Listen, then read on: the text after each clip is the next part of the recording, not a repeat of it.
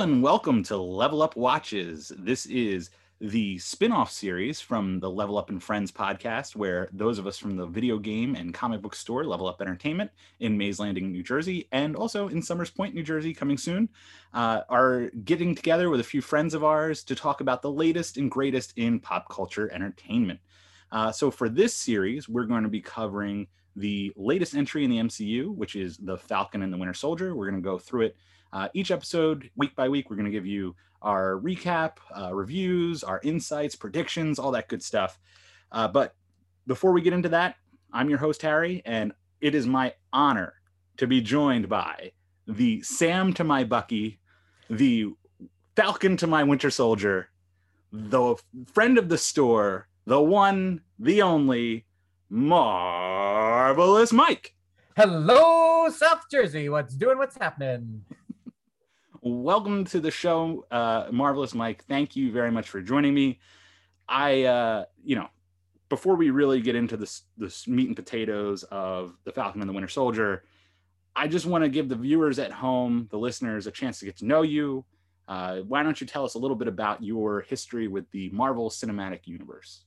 Well, all I'll say is the first words out of my mouth was Excelsior. So I have been a fan going back to to the silver ages if we can uh, say well no so funny story so i have known your host here for the better part of well well over 10 years by now mm-hmm. uh, i would say close to 15 mm-hmm. and uh, had the privilege and honor to to room with him at our small liberal arts college in staten island uh, new york and he you know loved loved marvel. And i loved jack benny. And you know those two just really didn't go together. Uh, but i'll say uh, not to get off of a marvel kick but he did introduce me to uh, the dark knight mm-hmm. Uh, and, and fell in love with that series. So he he had started laying you know the groundwork for me to become a marvel uh, a fan, a superhero comic book fan, but it took until the coronavirus pandemic, that once in a century event, uh, mm-hmm. uh, for me to have a once in a century event of, of a marathon of epic proportions. And I actually was going back through our texts, and feel free to cut me off at any time if we've lost any of our listeners by now. But it was last March 22nd that I had asked you, hey, send me the the chronological list of of Marvel. I'm going to give this a try. And, and you did. And it was mm-hmm. a Sunday afternoon. It was a beautiful Sunday afternoon last March um, 22nd. Went down to my basement, put on Disney Plus, and found Captain America and absolutely fell in love with the MCU. It was. Uh, not only the time period, maybe that's why I, I loved it so much. Uh, and, and, you also Alan relate Menken. with a 100 plus year old man. Yeah, but just as the storytelling, the cinematography, uh, everything was at a level that uh, was at the utmost professional, at the top of, of their game. And I was just blown away. And I said, I'm hooked, and I'm going to watch a movie a day. And and Harry said, I'll, I'll believe it. I'll believe it when I see it. I Big order.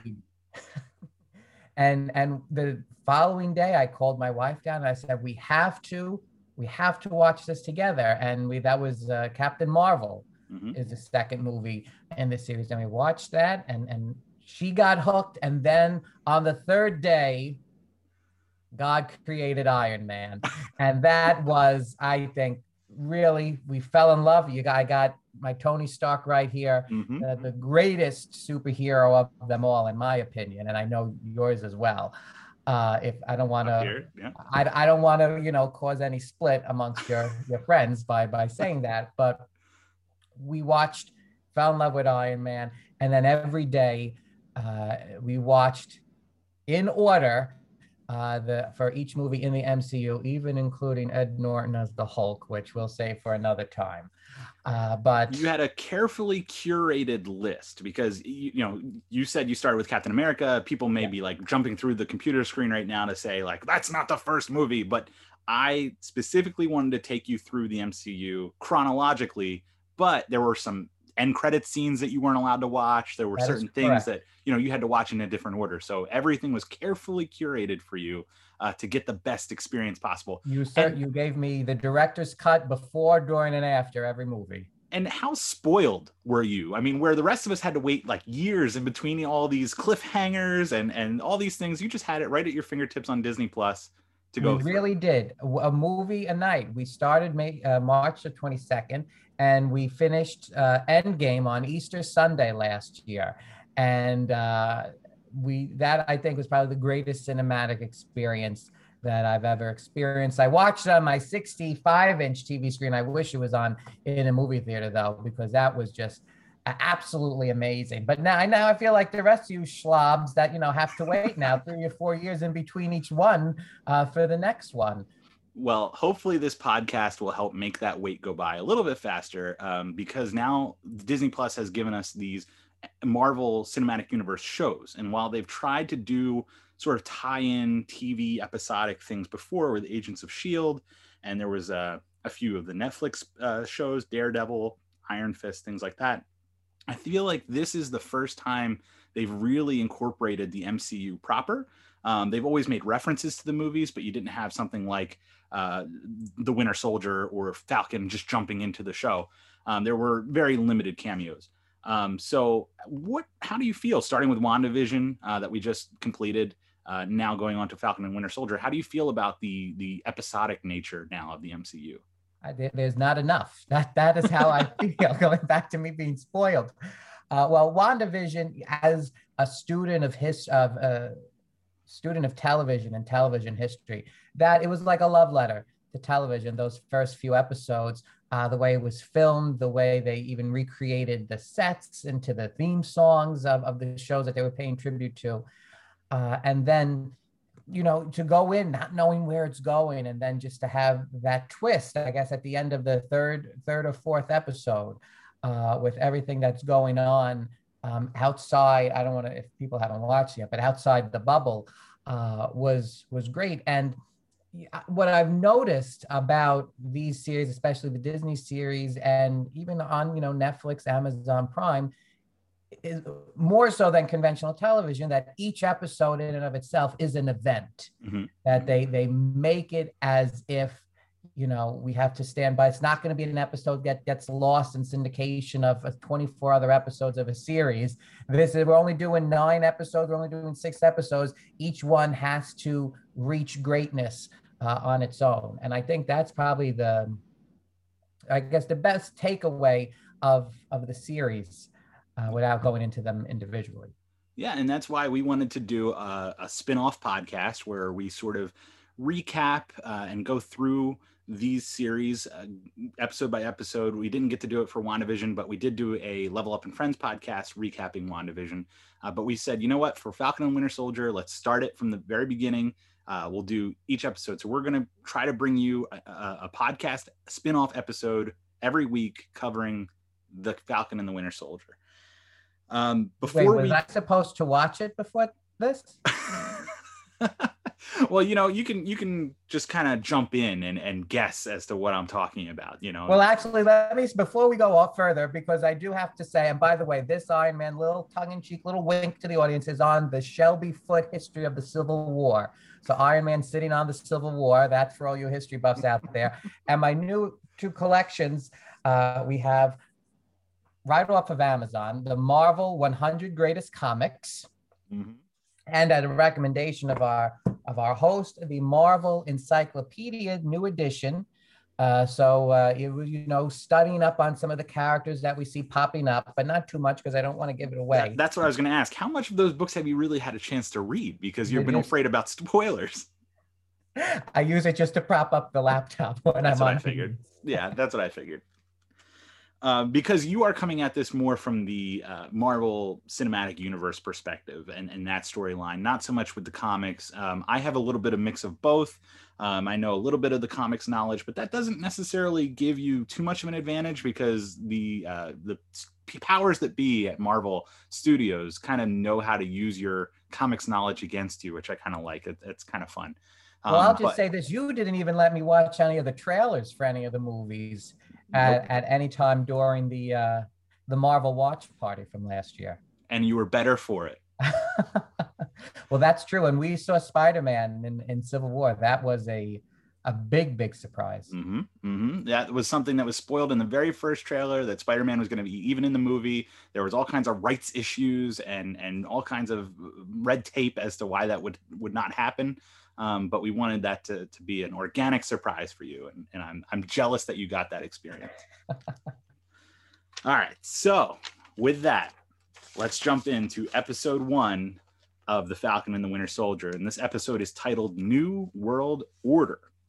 Um, you know, before we, I say it again, before we jump into the actual episode proper, did you have any expectations uh, about this series? Did you have anything that you wanted to see, or, or how are your feelings about these two characters going forward? Well, it was funny. I thought it was, and I'm sure I, I thought it was going to be much more of a like a buddy series uh, than the first episode led on. Uh, and you know we'll, we'll get to it, but very psychological, uh, mm. thriller esque. Uh, the first episode really wasn't expecting that. I thought that uh, you know coming off of Endgame that Sam would have taken up the Captain America mantle and and it would have just you know been the two of them continuing to fight crime, uh, not all of these backstories, which I guess they they never really looked into these two characters on their own outside of the Cap so uh, so interesting to see. Interested to see where we go from here. I think that's one of the the benefits of doing these Disney Plus shows is you sort of get the quiet moments that you don't get uh, time for in a blockbuster film, and especially for these side characters like Wanda, like Vision, like Winter Soldier, like Falcon. I mean, we we only see them go basically from battle to battle, and now we're getting you know to see what their day to day life is like, and I, I I like that. I think that's really cool.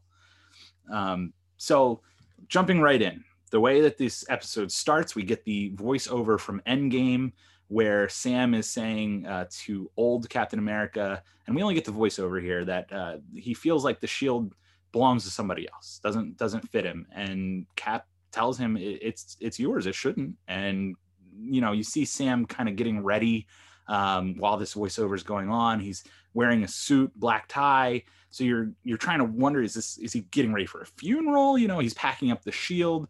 Um, I, I they're keeping the fate of old Captain America sort of in mystery right now, um, and that's including um, Spider-Man: Far From Home, which took place after Endgame. They had included Captain America as part of the memorial service, um, and here, you know, we find out later that that Sam was getting ready to do a ceremony at the Smithsonian where they were saying farewell Steve uh, to Steve Rogers, but is he dead?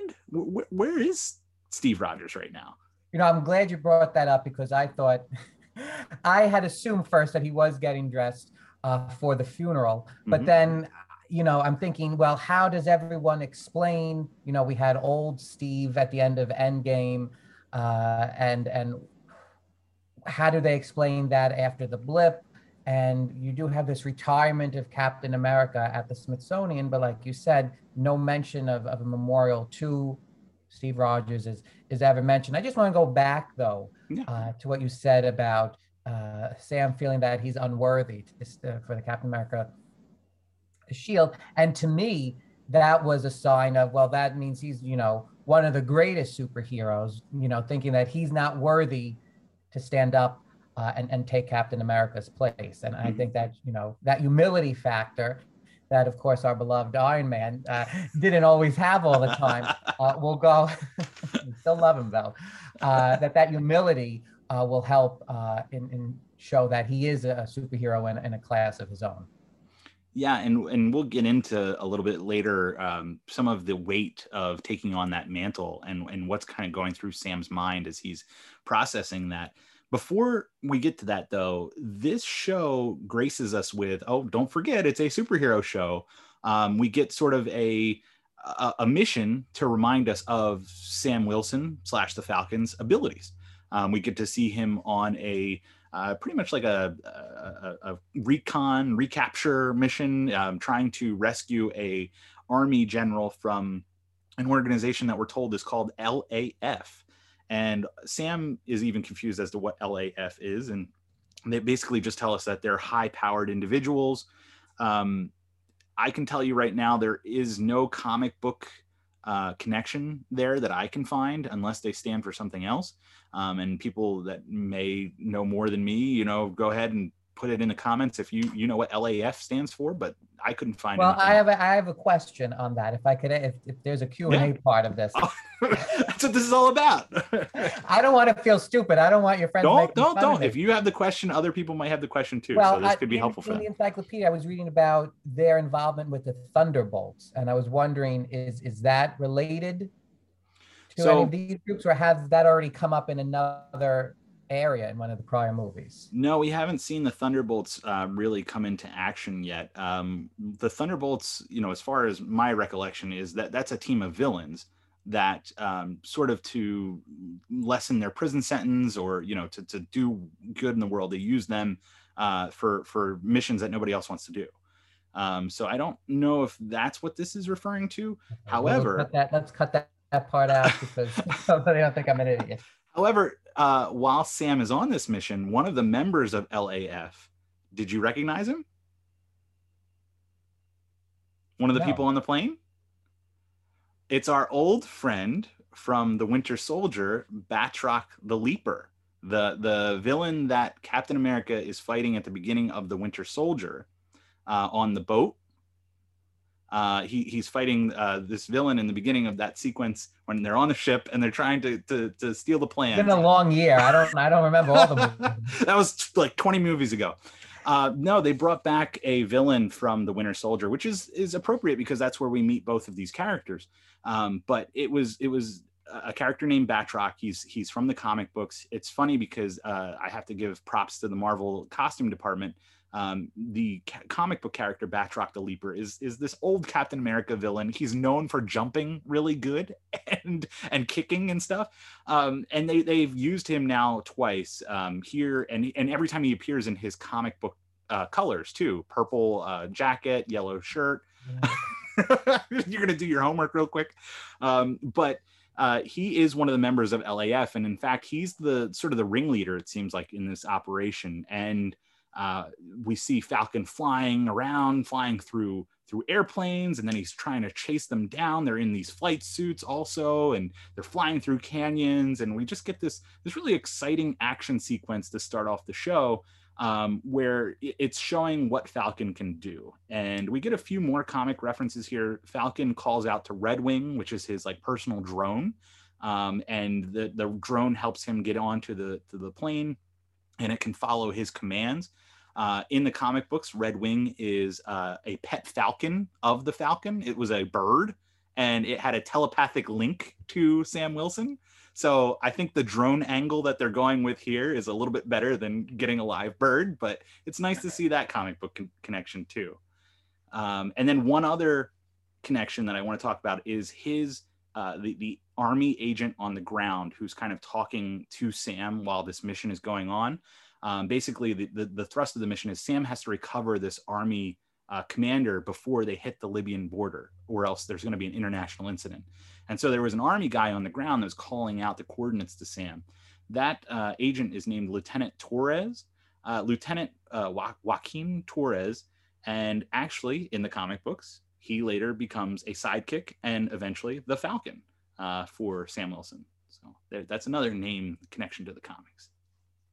I just looked it up. All, all they all are in the encyclopedia. So I'll be researching them after if, if I'm invited back for week two. Of course, of course. Um, it was a blink and you miss it because the action sequence moves so quickly, and um, you know Batroc doesn't have any real defining features. It's not like James Bond where like you can clearly tell the villains have some physical deformity. He kind of looks just like every other, you know, Eastern European bad guy. But the, the first tip off was that he was speaking French um, because Batroc is is French. And um, then, you know, if you look a little bit closer and you know Winter Soldier, that is the same actor and it's this the same villain. Um, so one of the things I, I want to say from the sequence I noticed was Batroc uh, escapes at the end. Um, Sam Wilson blows up the plane, but uh, Batroc jumps out. So I don't know if we're going to see him again later. That's something I think we should all keep an eye on since they've brought him back before. Um, anything else about this sequence stand out to you? The the opening action sequence? well, I mean, just going back to what I said earlier, uh, in like the cinematic scope of it, each battle sequence, the special effects are just, you know, from a technical standpoint, uh, everything is, is always amazing. Nothing looks, you know, half-assed or mm-hmm. or or cheesy uh, in that respect. So right from the beginning, you're on the edge of your seat. And I think we'll get into it more, but I think this is probably the most adult. Yeah. Uh, not, not only show outside of WandaVision, but also movie uh, that they've made so far uh, in the MCU under the Disney banner, at least. Language was a little bit turned up, and um, and and then you know also Sam was just throwing those guys around and blowing up planes with them in them. I mean, there was no qualms about killing anybody, killing villains. I mean, they were just they were toast. So yeah, that's actually that's what struck me from that battle sequence. That oh wow, it, it, this is intense. This is not, you know, let's just one punch knock them out, do what we have to do, and then forget about them. This was we're in it to win it. It was pretty serious. So after that, once once Sam recovers the army general, uh, we we move to Tunisia, where he has a conversation with Lieutenant Torres um, and during that conversation, we see Sam working on Red Wing because Red Wing took some damage. And I, I, just thought this was a really nice touch because one of the questions I have about the MCU moving forward is who's going to keep up with all their technology? I mean, I think they leaned on Tony Stark to, you know, upgrade the War Machine armor and take care of all their gear and all this stuff. You know, now that he's gone, who's going to take care of all this? And, and we see sam has some electronics know-how to fix his own drone. And he even says like well when the air force guys get a hold of it like they mess it all up. So I, I thought this was that was nice to see that you know sam it was nice to show off sam's technical know-how here. Um, we also hear that one of the threats that torres is looking into is this group called the flag smashers um, and he's sort of tracking them on their, his phone. He's using geolocation. Uh, Flag Smashers is another reference to a comic book villain. It was at the time it was just one one person. It was one villain. Um, that person may or may not show up in the show. We will see. But in this case, it's referred to as a terrorist group who feels like the the, the blip was a good thing for the world and they want to see a world without borders and you know world without nations and, and all this stuff. Uh, i don't know you know we, we see a little bit of them later but I, i'm not sure if they're going to be the ongoing threat of this show or if it's just sort of a red herring. Um, the flag smashers. Yeah i and i found that part funny when they were speaking of you know really pro globalism that that was being deemed the enemy. And and you think of you know well, disney as the international conglomerate that it is showing that you know their enemy is a anti-open borders uh, anti-globalist uh, that that also just struck me as as uh, odd. True true. Good point. Um, and and here we we also should say they've made it clear that this takes place six months after the blip um, so this is very much dealing with some of the economic, political, emotional fallout of having half the world's population uh, be gone, you know, disappeared in a blink, and then come coming back in, this in an instant five years later. Um, I'm surprised. I'm I'm impressed that they're dealing with that instead of just sweeping it under the rug. And it's I'd, I'd also like to see, and I hope they do carry this over in the other series and other movies uh, to the extent that they can, what is happening with all the Avengers during mm. this time period. Uh, and how each of them, I guess, and it really is going to show. We saw what happened with Wanda, but how each is coping with having either been blipped and, and came back to fight Thanos, or you know survived the five years and then took part in, in the end game mm-hmm. uh, battle, and, and mm-hmm. what happens from there now that it's over. Yeah, and I, I want to touch on this here. I was going to talk about it a little bit later, but it goes to show how post Endgame, how poorly the Avengers sort of planned for an eventuality where they disband or where there, there's a few key members that are, are gone or, or dead or retired. There was no pension set up. There was no retirement plan. There was no mental health services. I mean, you know, these guys all seem like they're really on their own. Wanda, you know, we saw the effects of, of losing her family in her uh, show. And here we're seeing very much the effects of uh, a post endgame world for Sam Wilson and Bucky Barnes, who we'll get to, who seem to be left to almost their own devices as to, you know, how to deal with this world and it's just like where where's the hulk where where are the people who you know they they were the family you know to to bring these guys together it, it just seems like these new avengers that second group that that joined you know maybe ultron forward they sort of got the the brunt of of all this mess of, of you know, no more Tony Stark. I guess that means the money's gone. There's no tower. There's no compound. Like you're on your own. Good luck and how does that? Well, we saw a little bit with with this Smithsonian, uh, but then, well, I guess the end of the episode really mm. uh, shows how the government feels about this group, and, and are they thought of as you know heroes and national treasures, or are they thought of more as a, of, of a problem, uh, stopping governments from doing uh, what what they want to do rather than the people's will? Well, that's a good point because my other question is: Are the Sokovia Accords from Civil War still a thing? Um, because a lot of these heroes, Wanda, uh, Falcon, Sam, Sam Wilson, Bucky Barnes, they didn't sign the accords either. So um, are they still fugitives? I mean, I, I don't know. It's it's something they haven't. The, the accords are still a thing. We see a reference to them here in the Smithsonian scene, but what is the status of them and, and, what is the status of these heroes i mean we, we do find out bucky barnes got a pardon sam wilson is contracting with the air force uh, so he's working closely with the government um, but it, it does seem like the Avengers themselves are, are no more. It's no longer a, a group. Uh, the other thing I want to point out, there was a fun conversation here between Torres and Sam Wilson about the status of Captain America. Um, there's apparently some online rumor that he's on a secret base on the moon, and I thought that was that was fantastic because you know that goes kind of to our point of like, is he really dead? Are they hiding him? Where is he? Um, also, like with all these other things, there was a comic book storyline where uh, there was a secret base on the moon um, where Uatu, the Watcher, um, would watch over the events that are going on on Earth. And it was in this big storyline called Original Sin. I won't get into it, but it involved Nick Fury and a secret base on the moon. And where is Nick Fury right now? In space. So, you know, maybe there is something to this online chatter. We may see it come back, but but great reference. Great. And great that's reference. also another thing. Like, I wouldn't get that reference, but uh, but all the inside references that they do do for the diehard comic book fans. But uh, to me, it, you know, that is he on the moon? It, they're not taking themselves too seriously. They know that you know, people uh, will have will be rumors and guessing about what's going on with the series, and they tr- try and throw that in themselves, mm-hmm. uh, little tongue-in-cheek references. So it's another great reason uh, why I enjoy them. Yeah.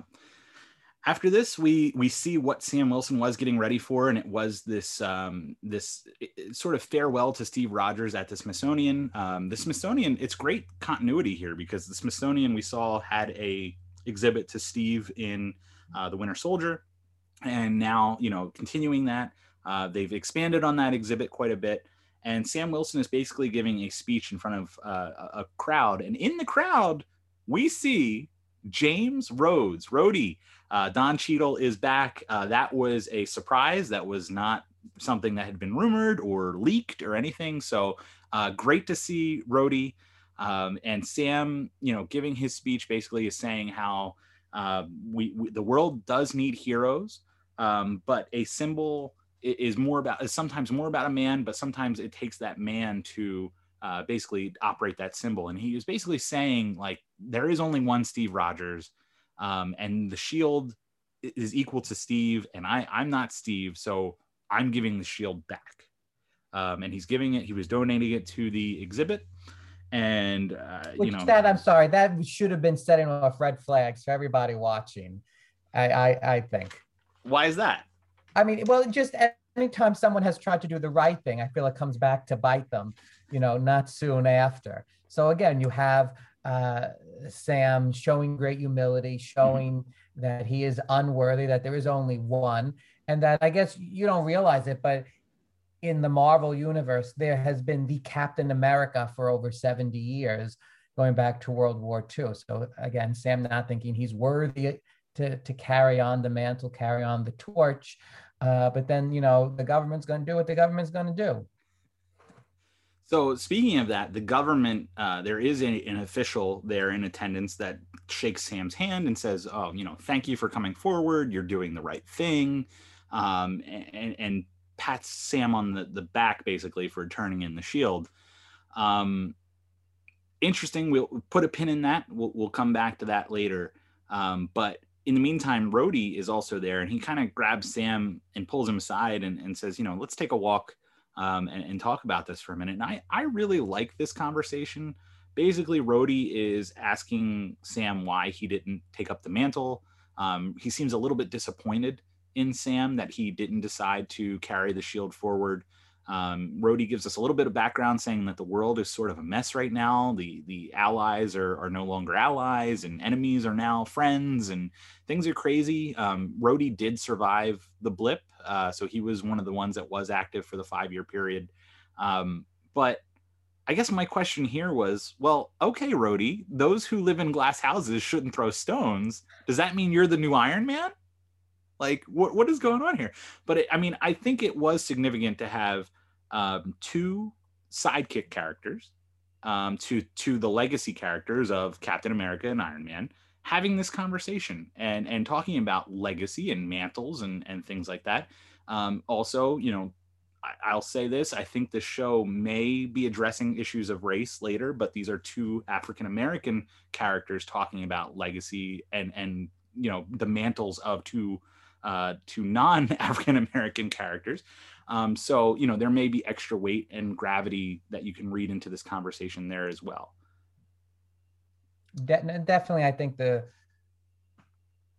the the race conversation was, you know, or intended to be purposeful, mm-hmm. uh, like you said, carrying on after two iconic white superheroes, and now that have now one gone, one seemingly gone, and and what happens and how does that legacy continue for a new generation that is not the same as it was uh, for the prior one? Yeah and there and as Rhodey says the world is broken and we're just looking for someone to fix it. So um I, and, I, I, I and I do and like you said I, I hope they get into you know what was going on in, in since the blip uh, in those last six months. What has happened? What are the the power political structures that mm-hmm. have uh, happened I mean, because like you know, we are two. We we took uh, international politics, you know, in our college heyday, so we we remember the rise and fall of the great empires. But it would be cool to see, you know, from the geopolitical stance, what what's happening, how that played out, and and how superheroes may realign depending on what's going on in, in countries. And did they rebuild Citi Field? I mean, that's the question everyone wants to know um th- this was great. I, I, this was one of my favorite scenes of the episode and and seeing Rhodey was a, a, treat and he leaves this conversation by saying you know we'll catch up you know or i'll be in touch. Um so will we see him again? Who knows? I do hope i do um, hope did you see that... some of the artifacts in the smithsonian exhibit uh, yes. as they were panning around? There was a little bit of uh some some uh exhibits that were dedicated to hydra to bucky to the accords um, and then the wall that they're facing has uh, different pictures from Captain America, the first Avenger from that movie. There's also a panel of the original Captain America number one of, of him punching Hitler um, in the face, which you know is a, a, famous, famous, famous comic book cover. I love that in this universe there are Captain America comics that came out about him, and I, I think that's a really nice touch. Um, there was a beautiful Alex Ross painting, which was a, a very famous uh, painting that existed outside of the movies that got brought in. So uh, nice. And again, I them. think a nice counterpoint to Winter Soldier because if I remember correctly, when Bucky was in that uh, exhibit, he was trying to figure out who he was. Mm-hmm. And now you have Sam in the same exhibit trying to figure out who he is and who he's going to be going forward. So great parallelism between the two scenes. Nice point. Nice point. Thank you.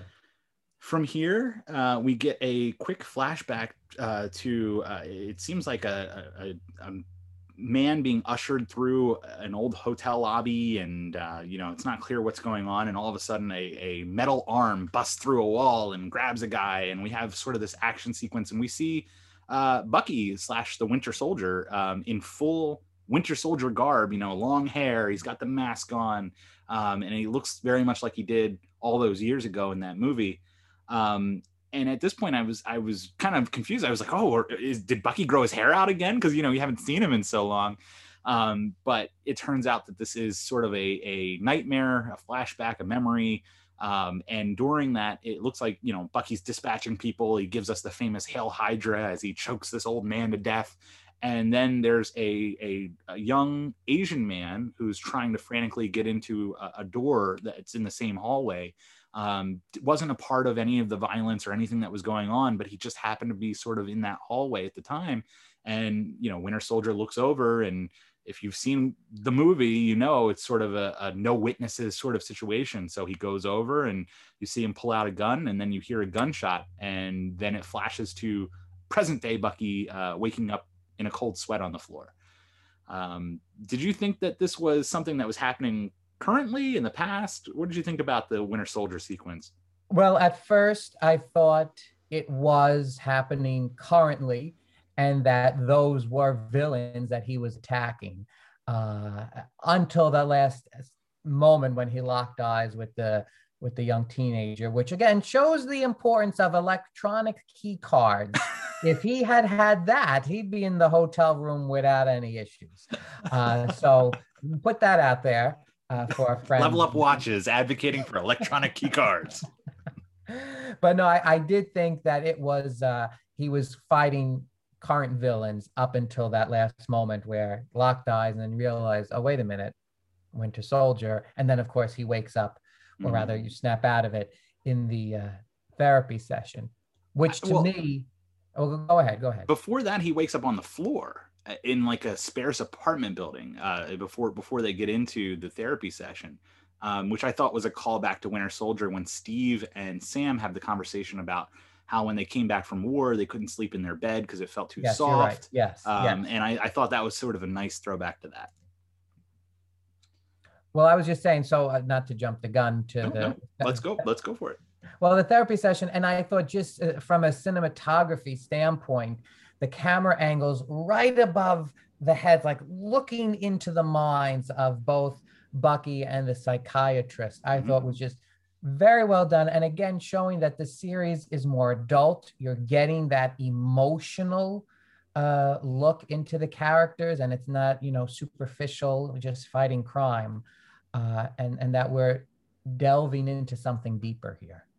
Yeah. So let's talk a little bit about Bucky's therapy session. So um, it's one it's nice to see that bucky is in therapy um, and that he's getting help. Um, that is something that i think a lot of these heroes could benefit from and they don't take advantage of. Um, but bucky seems to be reluctantly attending these therapy sessions. He's not forthcoming with the therapist. Um, luckily the therapist seems to be able to see right through him. Who of um, course i loved from her stint. I don't know if there's any raymond fans out there uh, played the Girl Scout leader who beat up Ray Romano over Girl Scout cookies. if, if, you've seen that classic episode, uh, so it was nice to see her uh, in in this series as well, playing a similar character. You know, just, also beating up our hero, uh, Bucky. Uh, but no, she. We, this is where we find out that Bucky got a full pardon for his crimes as Winter Soldier, all those murders, including Tony Stark's parents. Um, he is, you know, now a free man, uh, but he seems to be lost. He's shuffling, doesn't know quite what to do with his time. Um, one of the things I really like that he says here is like, look, I've had one battle after another for 90 years. And if you think about it, you know, he, other than he said, I had a little bit of calm in Wakanda, which, you know, you can kind of watch the thread back through the movies and, and realize that ever since he enlisted and started in the war in World War II, I mean, it's just been one battle after another for him, and he's never had like a moment's peace. Um, he, he really didn't get a chance to have uh, rekindle his friendship with with Steve Rogers, which is really a shame because the, those two could relate the most. They're both men out of time. They they were from a different age. They're now living in the present. Um, but he's been brainwashed. The poor guy's been uh, experimented on. Uh, he's had his arm arm removed, put back together. I mean, it's it's only been one thing after another for him, and that's all he seems to know is fighting. And especially, like you said, there's that one scene where I guess when they're on the date, how old am I? It's 106 or, or something like that, and and you realize, yeah, he has been doing this for for all that time, whereas Cap, you know, lay dormant for how many years, 50 plus years, uh, only to reawaken. Um, but yeah, here is a man who who's never really lived the life that he wanted to and has struggled uh, throughout all of it. So yeah. to see him finally getting help and, and seeing how much he actually has to deal with. Yeah.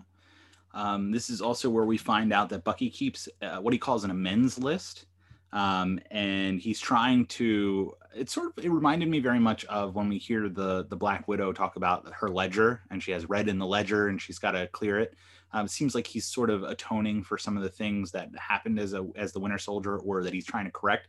Um, so we see a sequence where um, the therapist goes through three rules and i don't know if these are going to come back in the series or not or if it was a big deal but they went through three rules i wrote them down let's talk about them. Uh, but basically, rule number one is that he's going to do uh, he's not going to do anything that's illegal.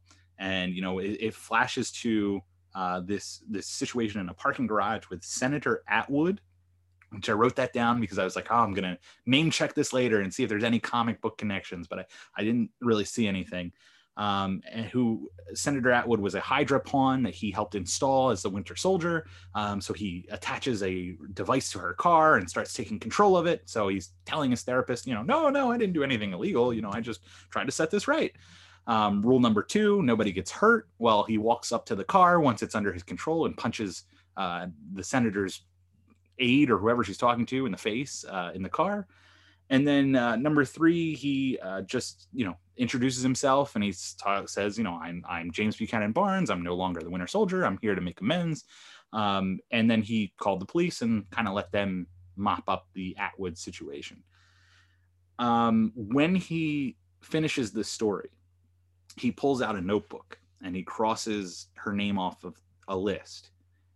If you pause that notebook, there are other names on the page one of the names is H period Zemo, which, if you know from uh, Civil War, is Helmut Zemo, who was the, the main villain in Civil War who reactivated his uh, brainwashing. So um, that was one of the names that really jumped out to me on the list. There are a few others that are Easter eggs, um, but I, I think that we may be coming back to Zemo's name on, on that list and at least for me when you know do nothing illegal and then basically locks them in the car and self drives it uh I, that to me was like okay so we're really not going by these you know this credo. And how far is he willing to push the envelope in order to make amends? Is he is is he fully you know turned over a new leaf and he'll do whatever he can to make to make amends to uh, as he is a new person, or will he still revert back to that old uh, Winter Soldier tactics if he feels it's necessary to to right all the wrongs? Mm-hmm. And, I, and so I also think that'll be, and of course that's always the con- conflicting battle between a lot of these superheroes uh, pushing the envelope. Uh, so I, I, I hoping that that'll come up in, in later episodes. It's definitely something to keep an eye on uh, moving forward. And then the other thing that we find out is that Sam has been reaching out to Bucky. Uh, he has texts on his phone, um, but he has not responded. Bucky's not responding. He's kind of shutting down. Um, the therapist goes through his phone and says, "There's less than ten people here in your phone.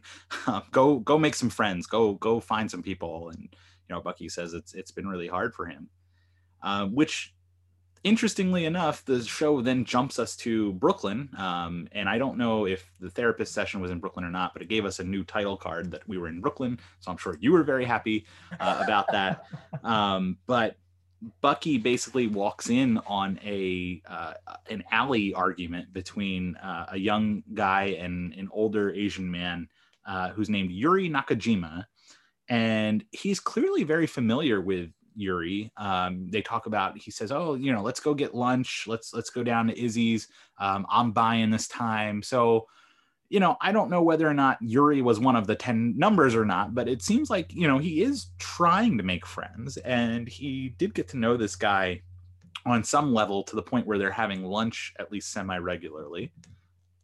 I don't know. At first, I I, I thought it was a I, I thought that they were friends from uh, way back when as well. that they may have uh, crossed crossed paths, you know, seventy years ago, and are catching up after lost time. But you never that- know. You never know. It's not proven correct. Uh, this also sort of gives us a um, another connection to Captain America, the winner. Uh, sorry, Captain America, the first Avenger, the first Captain America movie, where we first meet Bucky Barnes and he's breaking up an alley fight between Steve Rogers and a, a bigger bully.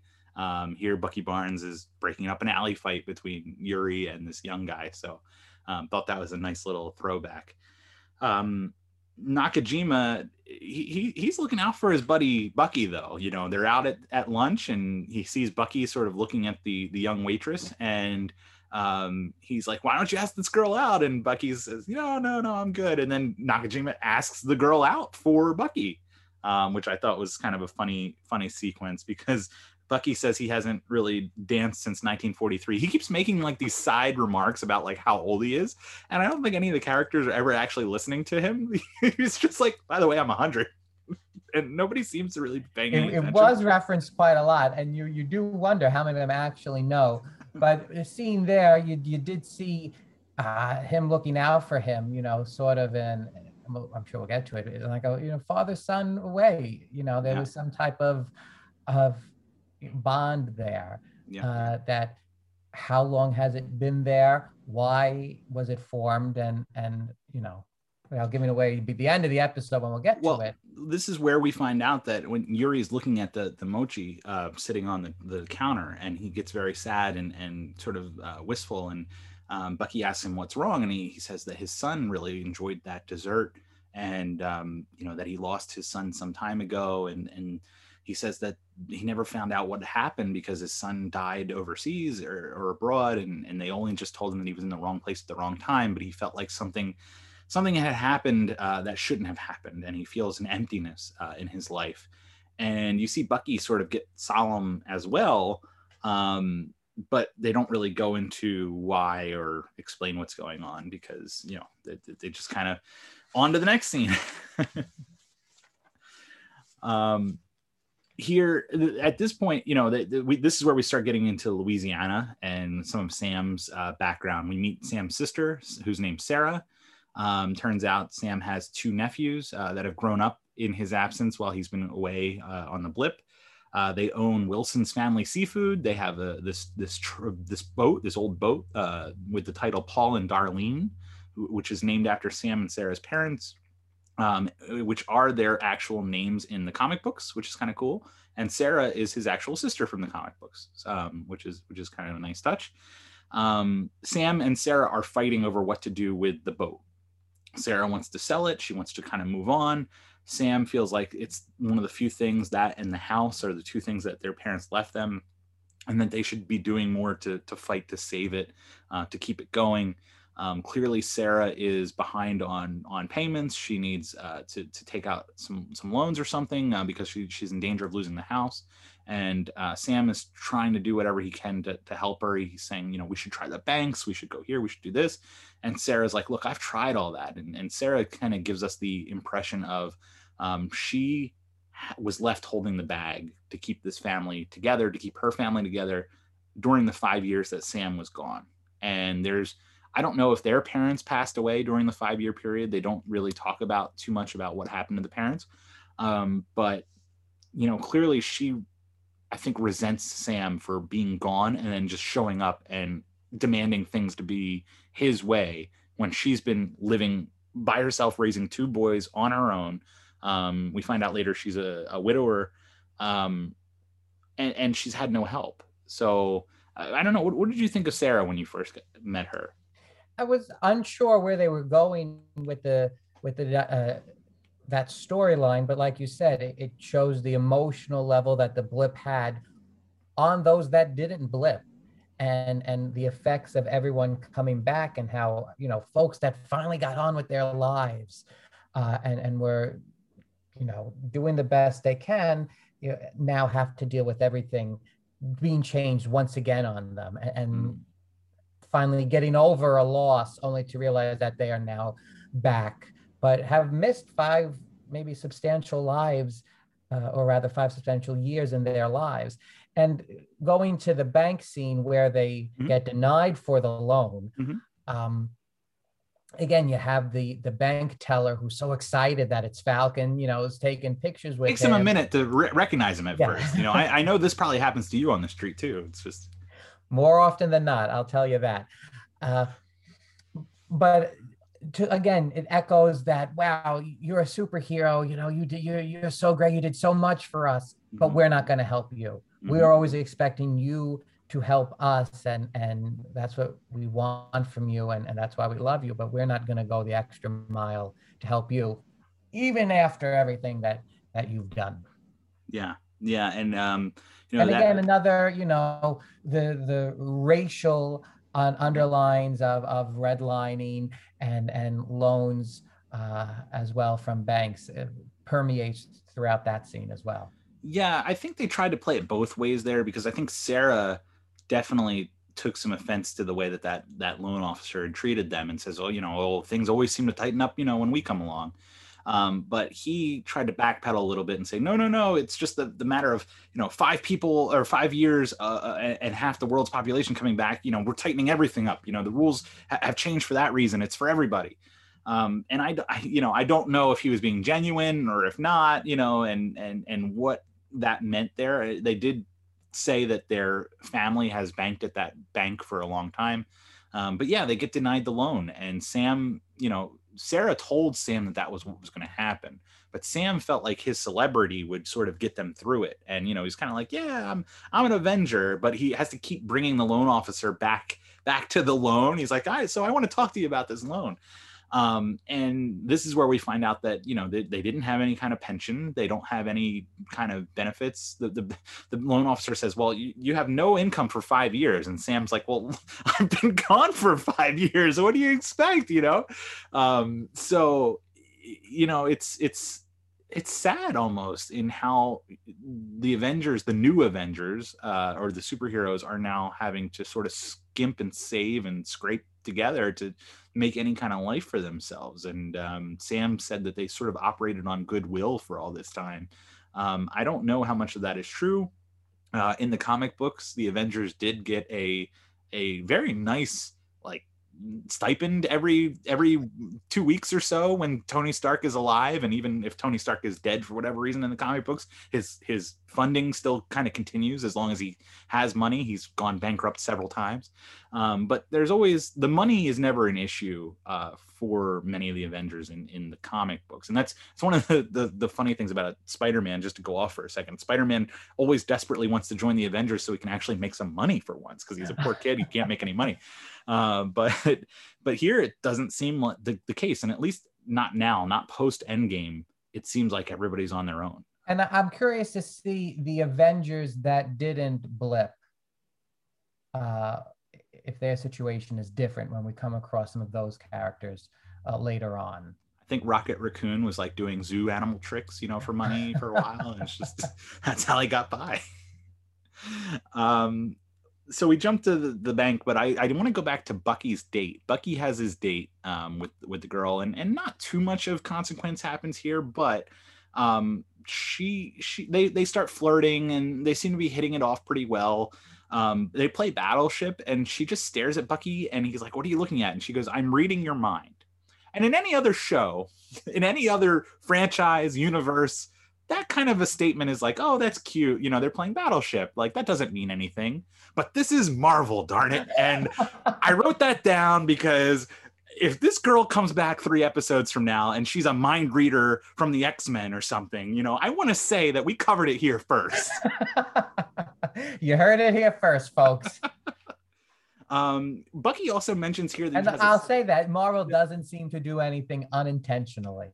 I'll say they that. caught a lot of flack for there was an offhand reference in WandaVision to uh, uh, Monica Rambeau said that she knew this aerospace engineer that would help them uh, with their problem with the, the the hex and you know for three episodes people were like oh is does this mean it's the fantastic four? Is it reed richards? Blah blah blah. And like people were just cartwheeling crazier and crazier theories. And it turns out it was just a just a normal scientist that helped her build a rover. And like people were freaking out because they were so angry that their theories were were wrong. So you know marvel you, you got to be careful dropping this kind of stuff because comic book fans you know now they're trying to figure out what telepath uh, was an asian uh, waitress. And how you know how do we the dots here um, you never know you never know who could show up See, that's why I feel like I'm in a good position. I, I don't get crazy like that. I'm just, all right, let's see what happens next Friday. yet you're a co-host on a podcast about the show Yeah, I don't know Um, what contest I lost that you had to find me.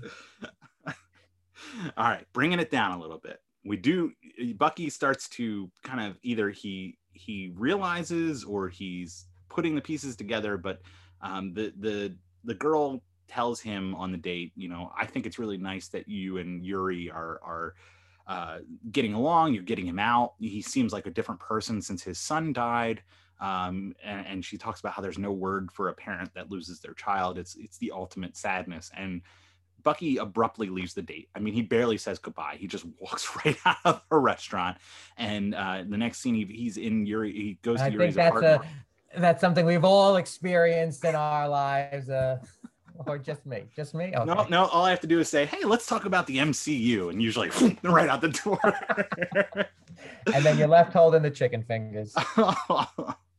so so uh, bucky goes right to yuri's apartment he knocks on the door yuri answers and uh, bucky looks and he kind of looks over yuri's shoulder and you can see uh, a picture on the mantle uh, uh, and it's it's sort of a, a memorial shrine um, to uh, yuri's son and the picture is the same uh, young man that we see in the flashback earlier that bucky shot in the face uh, for being in the wrong place at the wrong time. So I, I don't know if Bucky always knew that that was his father or that was the connection there because he does he crosses Yuri's name off the list or he circles it on his list um or if he was just kind of putting the pieces together as he was getting to know this man. But uh but clearly there are some unresolved issues there and, and some remorse And you you wonder if Yuri knows. Right, right. Because Yuri is kind of confused as to why Bucky is there at his, his door, and Bucky makes up a quick excuse that he's paying him back for lunch from earlier that day. So, don't know. Uh, let's talk about Switzerland for a minute and meeting the, the flag smashers. Uh, so we see Torres. He's uh, you know taken it upon himself to research this organization. Um, he's following some prompts on his phone, and uh, he meets an individual that he's asking around. He's like, "Oh, so what do we do? What do we do?" And uh, he meets an individual, starts passing out masks um, with like a, a red handprint on them on the face, and uh, all of a sudden, alarms ring out, and we see a, an individual jump from like the second story of a Swiss bank and land on the ground. Uh, and then all chaos breaks out. Everybody wearing masks starts running around, and you know it almost it's kind of like the Joker scene from The Dark Knight. Speaking of The Dark Knight, because you know everyone's wearing the same masks. There's chaos. They're passing off the money bags. The police can't really figure out who's got what. Torres is trying to figure things out on the ground, and um, you know he knocks over a police officer and apologizes, and he tries to confront the the big ringleader, uh, the man who jumped out of the building. And first of all, that the man kicks a a police officer or a guard or something, and the man clearly he, he flies into a pole, dents the pole, lands on the ground. Uh, Torres tries to confront him. He gets lifted up over the guy's head and just thrown on the ground like he's a rag doll. Something is enhanced or or some kind of super strength for this this ringleader of the flag smashers. Um, Which makes me think he didn't do his research uh, enough. that you, you think you're actually going to get this guy, uh, the, the ringleader, Mhm. uh, with one foul swoop uh, by yourself. Uh, so that obviously did not all work out for him. But but you wonder where he did get that strength from and is there some type of and this is my you know we're going to do predictions Yeah, but i do yeah. think that there is a hydra element that that's running still through this series So you think Hydra's still around? and or or a reincarnation of it um Cut off one head, two more grow in its place. that has taken place uh, since the blip Mhm. or during the blip Clearly, there this individual is enhanced in some way, um, and in a way that we haven't seen before. Like like I said, ba- Batroc uh, or Bar- Bartok, the, the leaper, um, he didn't have this sort of strength um, in the past. So um, the man, the, the the ringleader, jumped out of a second story building without any sort of reaction at all. Uh, he kicked a guy into a pole. He picked Torres up, you know, like he was nothing. I mean, this is there's something going on here with this organization that clearly I don't know if they're related to the L- LFA or LAF that we heard about before, um, but but there's enhanced individuals going on here. We'll we'll probably find out more about that later. and and that'll just keep them out of the baseball hall of fame for, for the foreseeable future no no votes for them. Um, Torres, I thought Torres was dead. I mean, he got his face kicked in, and then the screen goes to black. Like, like five minutes later, he's outside the ambulance. Hey, buddy. yeah he uh, calls up can I tell you sam after after the bank in- incident he calls up sam and he's kind of filling sam in sam you know to his credit sam's like look you should have waited for me before you jumped in here um, but torres is sort of giving him the rundown and showing him some of the footage and um, and, and sam's like okay i'm, I'm going to get involved with this but before sam can really get into it with torres sarah comes in and interrupts their conversation and she says sam there's something going on on tv you got to see this. And she turns on this breaking news report and it's a a US official standing at the podium. It's the same guy who thanked Sam shook his hand for turning in the shield told him he's doing the right thing. Um, and he basically is at this podium saying you know look the time is now for the US to have a new hero um, our recent events have led to this so i don't know if he's alluding to the the switzerland incident or just crime in general is on the rise but he he clearly says like recent events are the cause for this. Um, so it's time for a new hero and you can see on sam and sarah's faces they kind of see where this is going. Um, but he says I, I'm I'm happy to introduce that we have a new Captain America, and like the the doors open behind the official, and we see sort of the the the camera is from behind. We see the shield. It's it's Captain America's original shield that the guy's holding. He's walking down the steps. I'm looking at the costume, and you can see at his hip he's he's carrying a gun, which is something that the original Captain America did not carry, at least not in uh, the movies. Um, he has the shield and then he he steps up to the podium he smiles at the camera he winks and then it, it fades to black Fades and to that's the end of the episode Now I know you said, and I was gonna look it up, but you yelled at me not to. who this who this new Captain America is? But before we get to that, Yeah, I- yeah. I'll throw a theory out. okay Uh, but first, and again, going back to this theme of the government trying to control its superheroes, government created Captain America, and Mhm. the Avengers sort of go off and do their own thing that, as we Mhm. know, gets them into into trouble in civil war. And maybe there was this thought by the government that you know, if Sam does become the new Captain America, he's not going to do what we need him to do, and we're going to create a Captain America that's going to do what we need to do, and that maybe you know the United States is not the good country anymore after the blip or or maybe stuff has happened uh, that you know leads them to to not need a, a true superhero but just one that'll do its bidding. It's a it's a good good theory good point. Um i think that the thing that st- stands out to me is on the one hand this official is telling sam you're doing the right thing. Thank you for coming forward you know donating the shield to the museum okay can i give my theory right now? Oh sure sure sure. And again don't don't make fun of me. People No, no, no, no, this not you is the rest the rest of your comic book uh, people. Is that is that the actual captain america shield that he gave back? Good question. Good question. Um, I, I don't know. I guess is we'll that, find is out. that a theory out there or did i just make that up? I, I haven't heard that one yet. Alright. So, Um, well, if I- it does happen, you heard it here first. I will say I'm trying to think if there was any other instances of like a fake shield out there, and um, there was an Easter egg in Iron Man 2, which was before the first Captain America movie was even made, where um, Iron Man is working on the new element and he's talking to Coulson and he's trying to figure out how to balance like a pipe. And he's like, Oh, you know, where'd you find that? Bring that over here. And it was like a prototype Captain America shield that was like half constructed. And Coulson gives it to him. He's like, Do you know what this is? And he's like, Yeah, it's perfect. It'll, you know, balance out this this pipe. Um, and so we did see a fake shield there. Um, and that was just sort of a, a one-off Easter egg, you know, just a, a joke. It wasn't even the shield that they used in the the movie. Um, yeah, I, I don't know. I mean, that could have very well have been a prop shield. It just seems like Sam was genuine about wanting About to give up. that away. right.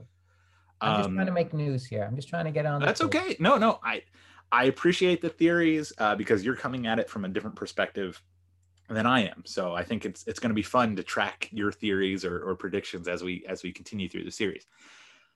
Um, I can give you one thing, and it came from the credits. The credits I thought were were fantastic. Um, they would have different pieces from uh, the histories of the Falcon and the Winter Soldier. For example, they had a, a page out of Bucky's uh, brainwash book uh, that had the the code words on it.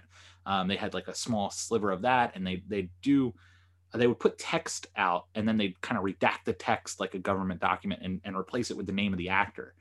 Um, and there was a a few uh, images that were like recruitment po- posters uh, in the credits that said "Cap is back." John Walker. So the name of uh, this new Captain America is John Walker, and uh, don't open it up. Don't read about it. If you uh, listeners, if you want to look into Oh, he is in uh, here. He the is in here. storyline, uh, look up John Walker or look up the U.S. Agent storyline, and it may give you some hints as to what is to come in this series. Um, also, uh, there may be some connections here to the Sam Wilson Captain America storyline uh, from a few years back. Uh, it'll be interesting to see if that comes into play. But all right. So that is episode one in the books. Basically, Sam and Bucky don't even cross paths. They're not even together. Um, but here, the status quo we have a new Captain America out there, government sponsored. Um, Sam's not too happy about it. He looks down in disgust. Um, wh- wh- how are you feeling? What, what were your impressions of the episode? Well, I guess everything that I've said, but I'm, I'm a little disappointed that it's only six episodes this series, and I'm Mm, hoping for for longer uh, episodes. That there's so much, there was so much to unpack in this first episode mhm. uh, between you know Sam being left to figure out how to fend for himself, Bucky figuring out to deal with all his mental issues uh, and and his new life, uh, and then all these enemies that are that are popping up. Will everything be resolved in six episodes, or will it be a cliffhanger that we have to wait for for one of the movies?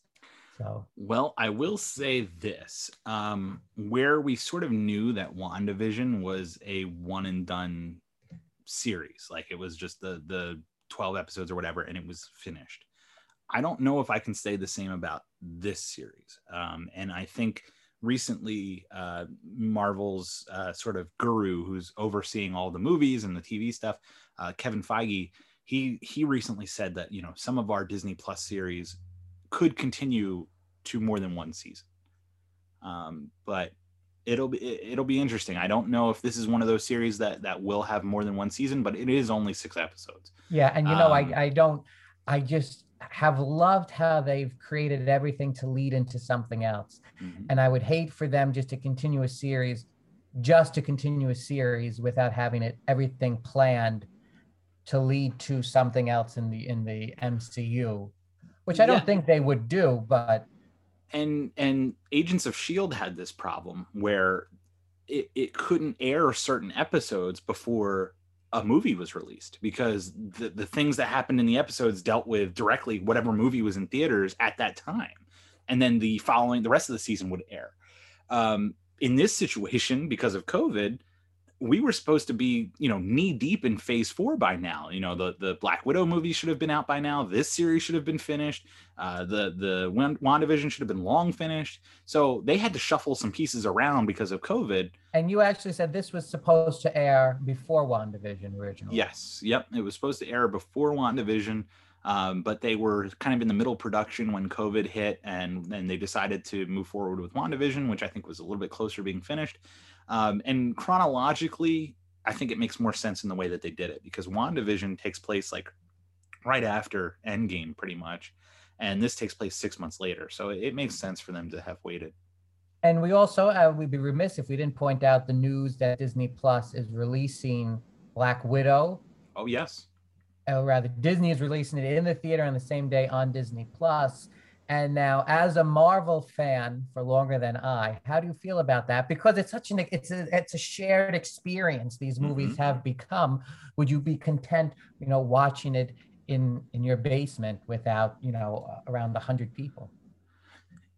If uh, it being Black Widow, for it, it being Black Widow and being like an individual hero movie, I feel more comfortable watching it at home. It's sort of like a Falcon and the Winter Soldier. It's like a WandaVision. If it was Avengers Endgame, like they are so lucky that COVID didn't hit a year earlier um, to conclude that storyline. That shared experience, that movie experience is something that I will always remember. That audience reaction when Cap catches the hammer. It's like that there there are YouTube videos out there that are still circulating around of you know just the theater going crazy and and that's something that uh, I I would not give up for the world. So I don't think we're gonna get a a jaw dropping moment like that in Black Widow. So I feel better about seeing that at home. Um, I don't know if I want to pay the thirty dollars or whatever to Disney Plus to watch at home, but uh, you know, it's I think the next movie that would have that kind of an effect may be Doctor Strange in the Multiverse of Madness, just because they're dealing with the multiverse, and and we'll see who shows who up. Might be popping up, yeah. Yeah. So so yeah. Anything else about uh, episode one, New World Order? They've kind of a lot of table setting in this episode, getting us sort of re- reacquainted with Sam Wilson and Bucky Barnes and, and where they're going to go. Yeah, well, I think they got a lot to do over the next five episodes. So I'm ready. I'm ready for some more action. Uh, and like I, I, said, there's really a, a, psychological thriller component to the series, which I, I'm going to enjoy a lot. It's a lot of fun. It's going to be a fun ride. I'm glad to have you with me uh, as we go through it. Uh, before we go for this week, do you have anything that you want to plug, talk about for the audience at home? Well, I feel if I plug the eBay store that your comic book friends are not be happy about that. But we'll, we'll be in touch a, about that. Yeah, we'll we'll talk about a uh, a sponsorship deal. Well, I actually have my own video podcast with uh, I actually on Staten Island uh, run an organization that uh, honors and celebrates uh, theater in the high schools here on Staten Island. It's called the Minty Organization, and this year we're celebrating our 10th anniversary of the Minty Awards, Very uh, nice. which honors and, and celebrates uh, the program. So we've actually started a video series uh, where we're welcoming back some alumni, playing some clips. Uh, not that any of you will have any vested interest in any of those people, but you could check us out on uh, Minty Awards on Facebook, on Twitter, on Instagram, and you could catch some really talented folks uh, doing some real, real good theater. Well, just to tie it back, and something that I will be forever oh, that is true. jealous yes, of you. Actually, go. You had a cameo yeah, involved so with the Mar- the Minty Awards. My friend from high school was on. I forget the name of it, but it was a, like uh, Stan Lee had a Who Wants to Be a Superhero show, mm-hmm. and my friend was on it, and he was the first person that was voted off in the first episode. but he Stan Lee loved him so much, gave him a job, and worked with Stan Lee up until his death. And in 2013, uh, my friend and Stan Lee sent us a video uh, congratulating all the students in that year's Minty Awards. And he ends it with saying, uh, with great power, uh, you know the rest, Excelsior. And that is a video that I treasured in 2013, but now even more so. I, let's be i remember 2013 pretty well and you were like oh look what i i got stan lee i don't even you know whatever stan lee who's he you know it was not a big deal to you back then and now you know now it is uh, i wish i knew him better memories. Yeah. Then they are not going to allow me back next week because of that. It's like meet me at the Minties Excelsior, and I was like, oh my god, you got Stan Lee to say your made up award show name. That's so cool. so Can we cut to black? before we do that, uh, we are Level Up Watches. I hope you guys have enjoyed this. I hope you'll join us for uh, the next few episodes. Um, we we'll have a few more uh, co-hosts and, and guests, and we're going to cover episode two. Uh, we're going to try to release these midweek to give people a chance to watch the show before we spoil it. Um, but please leave comments if you've enjoyed this. Uh, I hope you do. We'll we'll be back. Mike will be back uh, regardless of whether or not we fire him. We'll just drag him back on.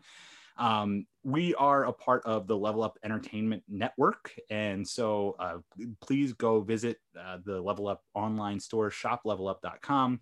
Uh, check out all the cool video games, comic books, all the tie-ins. If you want to know more about John Walker and the U.S. Agent, so that you can, you know, kind of learn more about it, you can probably find some of those comics on the website right now. I, I don't know if we have that uh, graphic novel in stock, but I'm sure we have plenty of stories involving Falcon and Winter Soldier, so you can impress your friends at the next Battleship date night.